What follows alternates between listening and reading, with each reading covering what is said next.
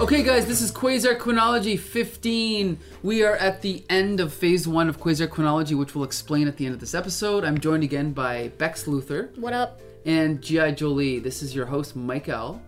Um, we are reviewing Incredible Hulk, number 279, by Bill Mantlo, Sal Buscema, and Greg LaRocque. Um, Becca, would you like to quickly summarize this story? The Hulk gets a parade because now he is Bruce Banner, but in the Hulk's body, I guess. It's a strange. It's one of the strangest comics I've ever read. Um, basically, the entire issue is the Hulk just doing this, like participating in this parade and doing like a, a kind of a press conference, um, getting presented with a key to the city, and um, you know, I I don't know what to say about this. Ev- it's not really a story, is it? Well, every superhero comes by to tell the people how much that they have a boner for the Hulk, Right. and it's really weird. Well, that's what I mean. It's like how you. It, there's not really a story, so you can't really summarize it. Other than that, virtually every Marvel superhero shows up, including Quasar, who has no dialogue. He's only in the first few panels of this issue. Um, so there's not really much to say about Quasar. As far as the story itself, It's there. this is one of many times that um, the Hulk became intelligent. Um, And the- before, I'm sorry, before Sure. anyone strings us up, I'm just going to correct ourselves here. The author is Bill Mantlo, Mark Gruenwald, and Greg LaRocca, the artists. Janice Chiang is the letterer, and Bob Sharen is the colorist. Sabu Shema is not involved in this book. oh, did I see Sabu Shema? Yes. Oh my god! And I know someone's going to point it out Uh huh. because we're real good at being wrong. That's true. You know what? It's because Sal Buscema did the next issue, and I sort of just imposed his name onto this issue. You're right, he didn't. So it's once again Mark Gruenwald doing art, who also did the last comic we reviewed. So again, the art has kind of a similar vibe to it. To it, Greg LaRocque did the inks on this one, so it's it's actually noticeably different. The art's pretty good in this one. Um, the story's bizarre, as we said. Um, basically, like we said, he's up there doing speeches. Not much happens. Uh, people come up and do. It's almost like a wedding where people are coming up and Or a reminiscing. funeral. Or a funeral, uh, coming up and reminiscing about the Hulk and his memories they have with him. Then the Thing comes in and presents a giant uh, statue of the Hulk. Also, we also learn in the backstory that the Hulk has been has received a presidential pardon For, all. For all the, murders? destruction, the murder. I mean, let's be clear. He must have murdered people over the years. I don't know the exact number, but he must have murdered someone, right? I mean, with all the destruction he caused, Oh yeah, and then the Inhumans show up, and and the Asgardians show up. and then literally all of Asgard shows up, and um, strange story. Um, you know. the Defenders. Oh, I forgot the. Atlanteans show up, right? Hit Namor, and then a ship. But how are they breathing? But also, we get to see all of these international heroes that were introduced in Contest of the Champions or Contest of Champions, like Shamrock, Defensor, Sabra. Oh yeah, and then the Luke the, the, the page of of non-American superheroes. Yeah, you got to stick them in there. Unfortunately, they only get a page. Yeah, they get one page. Everyone gets one little picture. Mm-hmm. Um, like Arabian Knight. May Allah guide the green one. Oh, may sorry, may Allah guide the green green one. one. Black Yeah. Panther's there. I thought he'd get more screen time, but nah, he's not from America. So yeah, So, uh, all Alpha Flight. It's so. Oh, Sasquatch and Alpha Flight. I didn't. I think Sasquatch was part of Alpha Flight. He Oh, just- yeah. Is he? I thought he was just there sometimes. Oh no, he was in it for sure. Yeah, we've got a lot in common, you and I, Hulk. anyway, I'm big and you're also big. like, and yeah, do they ever bring back um Shamrock? Because I like her. Shamrock. Uh, I you know I, I, I'm sure she showed up at some point, but never in any um any significant role. That's for sure. I, I really like Blitzkrieg's costume here. The German guy, cool, very cool. and Um, the Soviet Union guys show up. Mm-hmm. Vanguard, Darkstar, and Major Ursus. Awesome. The Soviet super soldiers. Then Silver Surfer comes. It's kind of, it's kind of funny. What's that? I forgot Silver Surfer Yeah. came. It's funny. How, how did he even know about this? He's a Silver Surfer. How would he hmm. not know? Willie Lumpkin shows up to oh and shows him the fan mail. What did you think of the scene of the Hulk crying? Dumb. Yeah. okay. I was gonna say it brought a tear to my eye. Yes, for once in my life, the world is beside me. instead of against me. The hmm. only words I can find to express the way I feel right now are thank you. But like, Bruce, I get that you're sad, but you also destroyed a lot of stuff. Like, let's like, I get it. You're discriminated against, but you also did a lot of bad things. It's also kind of interesting because this issue is structured in a way that it really only has one or two scenes. It has one long scene of the Hulk at this parade. Then it has this cutaway to an alien planet, Krylor, where some woman is sort of like um she you know she reveals that it's all part of her secret plan, and we don't find out why in this issue what's going on, but we'll find out later. Then we show we, we cut over to the leader here who's all upset about whatever. We cut back to the parade, and basically that's it. That is the story. The leader is, was saying that he is the mastermind behind the world liking the Hulk now. That's right. Yes, yes, jack daw Despite your blunder at Gamma Base, no one suspected the lethal leader of having manipulated events from afar to make the Hulk a hero to the world, thus engineering his acceptance. Awesome. You also forgot to mention that the Watcher comes. The Watcher, did he come? Oh, yeah, oh, he gives him a 20 sided die. That's right, and that's the D&D. weirdest looking Watcher I've ever seen. I must say.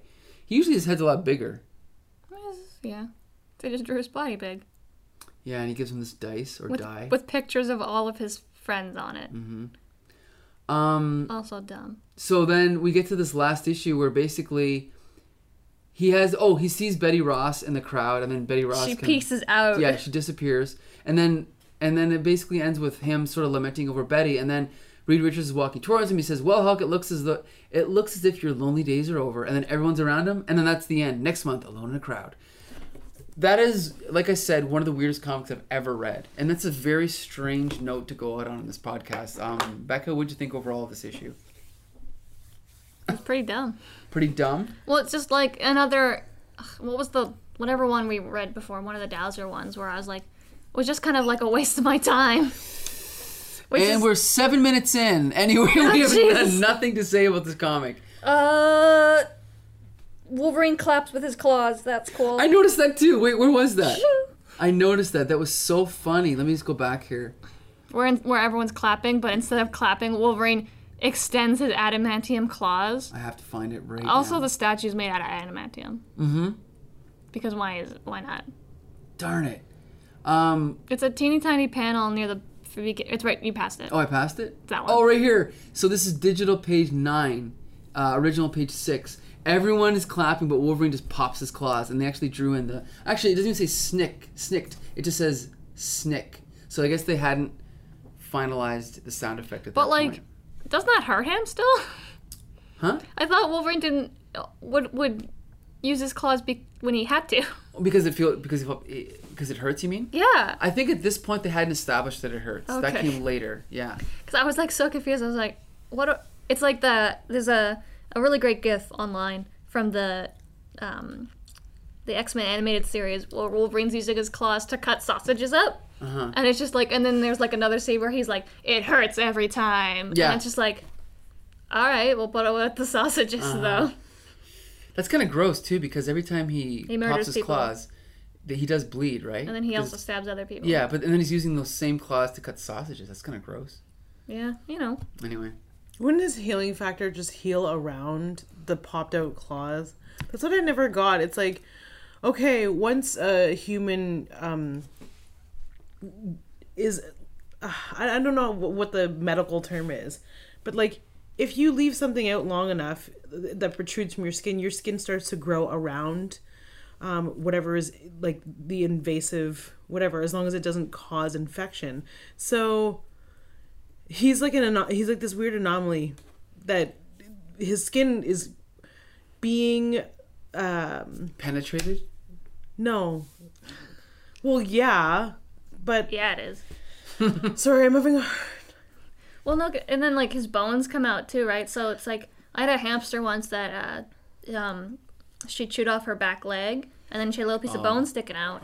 But then the fur grew around it, so she had little furry nubs. Because she then she did the same thing with the other back leg. Um, shout out to Scott, my little hamster that lived way too long. Um, no, she was great. She was a great Okay. hamster. She ate all the other hamsters in her tank. Oh. Um, don't get hamsters. But um, yeah, it just like the fur just would grow around the bone. So I'm assuming maybe wouldn't that happen with Wolverine?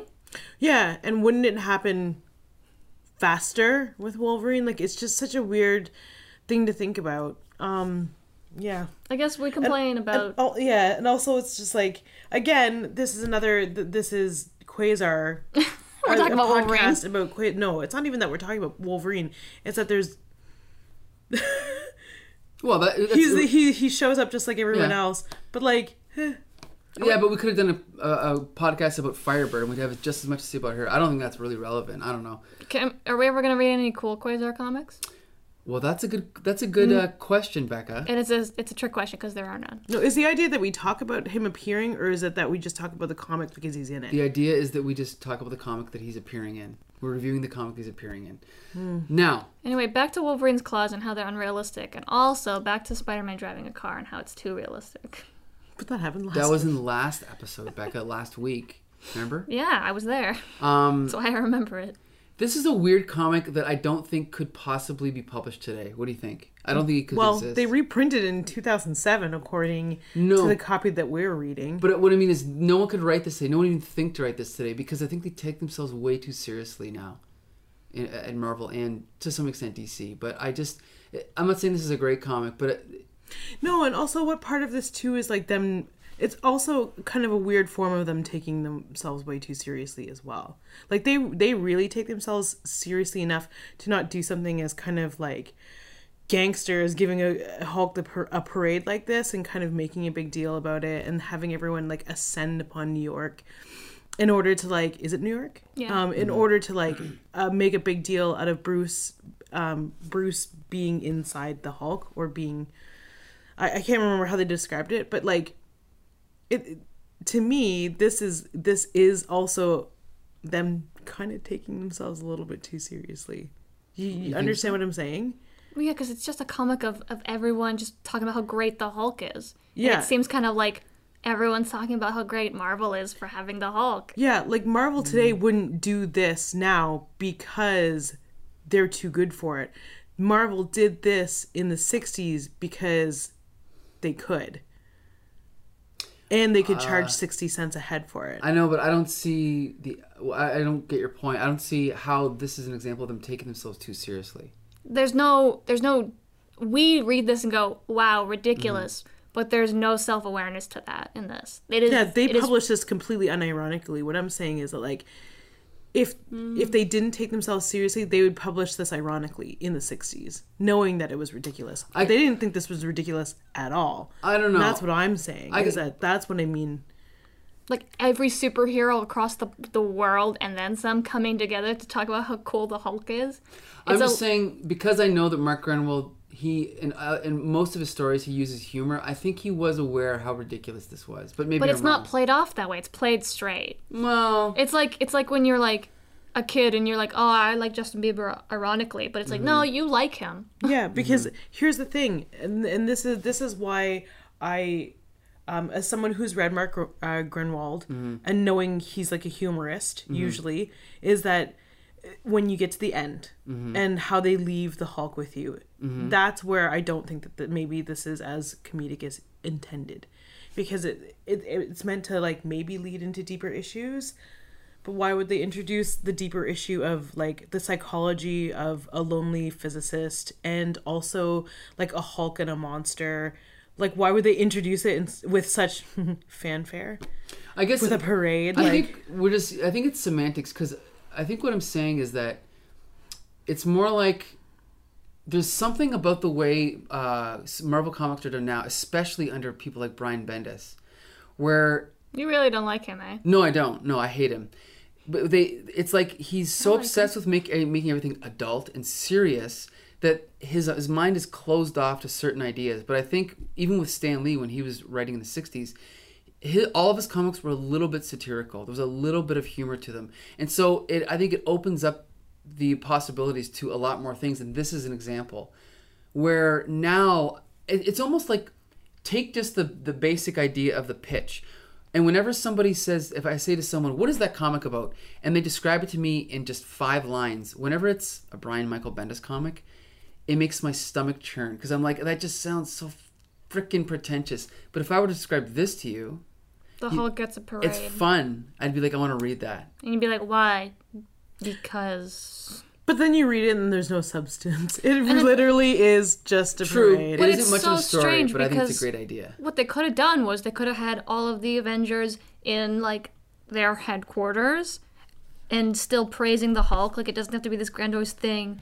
And then Hulk sees Betty on the street or something and he realizes that he is alone. And then you actually have this interesting dynamic between the Hulks now getting the approval that he always wanted from his cohorts and like mm-hmm. his coworkers and everything, but still not getting the woman that he loves. But it's all overshadowed by how ridiculous and dumb everything is.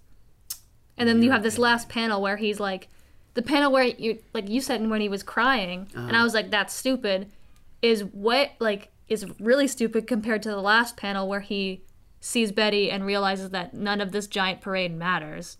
Like, Which is awesome. yeah, that last page is the only decent page in this whole story. It's just, it mm-hmm. just, they, if they wanted, but it's all ruined by what happens before it because I'm like, oh, I don't care. You got a whole parade. Shut up. Be happy for yourself. Like I, I don't feel the sympathy as if they would have done if they could have done something else. And the entirety of New York is on his side except for mm-hmm. one woman. I think it just shows how much he loves her, and that's all. It, she's the most important thing to him. If she doesn't like him, if she doesn't, if she, you know, like she abandons him here, she abandons him here, and the fact that she is not happy for him or she's not supporting him, that's all that really matters to him. I think that's what it's showing.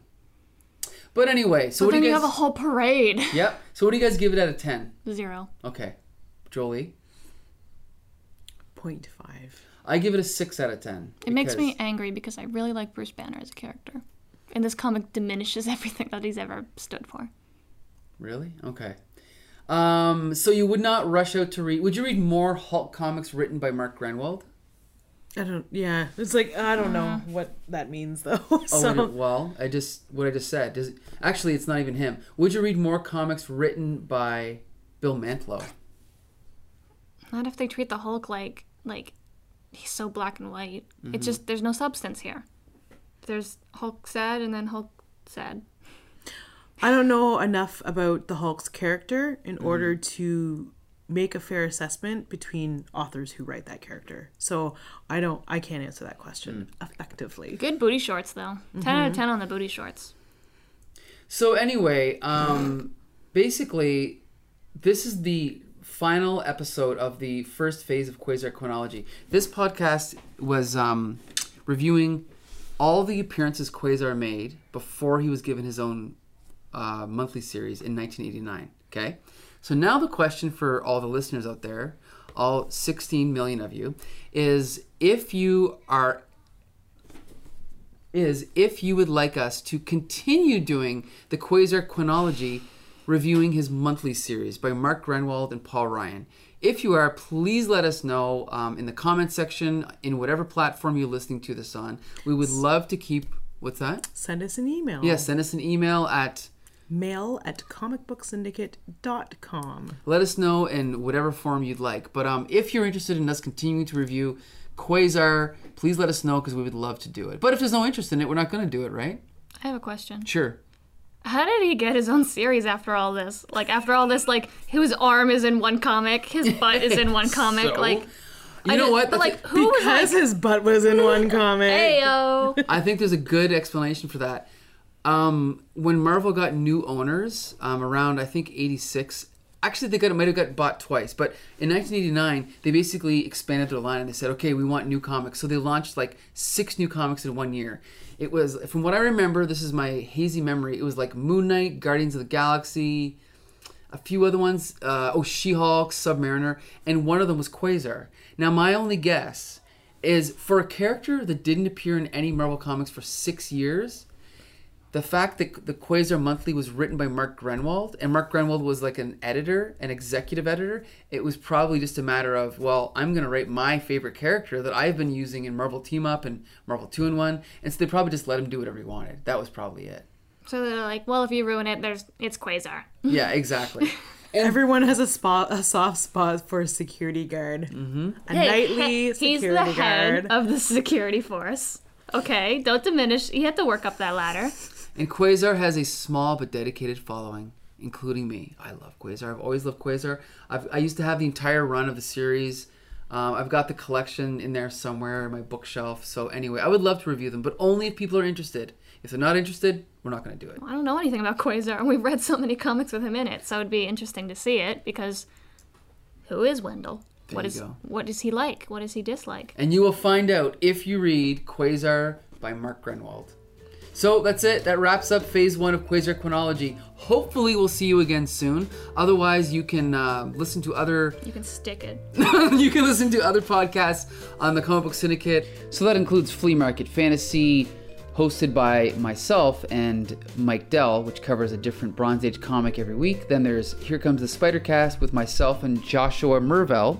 And uh, what about Quasar Chronology? Well, we've reviewed every chronological appearance of Quasar from his first appearance as Marvel Boy up until 1983. From 1983 to 89, he disappeared, and then he got his own solo series. So we would like to review his appearances in his own series, but we got to make sure there's people out there that actually want to listen to it. So if you are listening to us on YouTube or Facebook, please feel free to leave a comment and let us know if you're interested in hearing more episodes. If you're listening on Spotify or Stitcher or iTunes, then please email us at mail at comicbooksyndicate.com and just let us know that you'd like to hear more. Otherwise, thank you for joining us for 15 episodes of Quasar Chronology. It's been a lot of fun. Quasar is my favorite superhero, and I'm looking forward to doing more.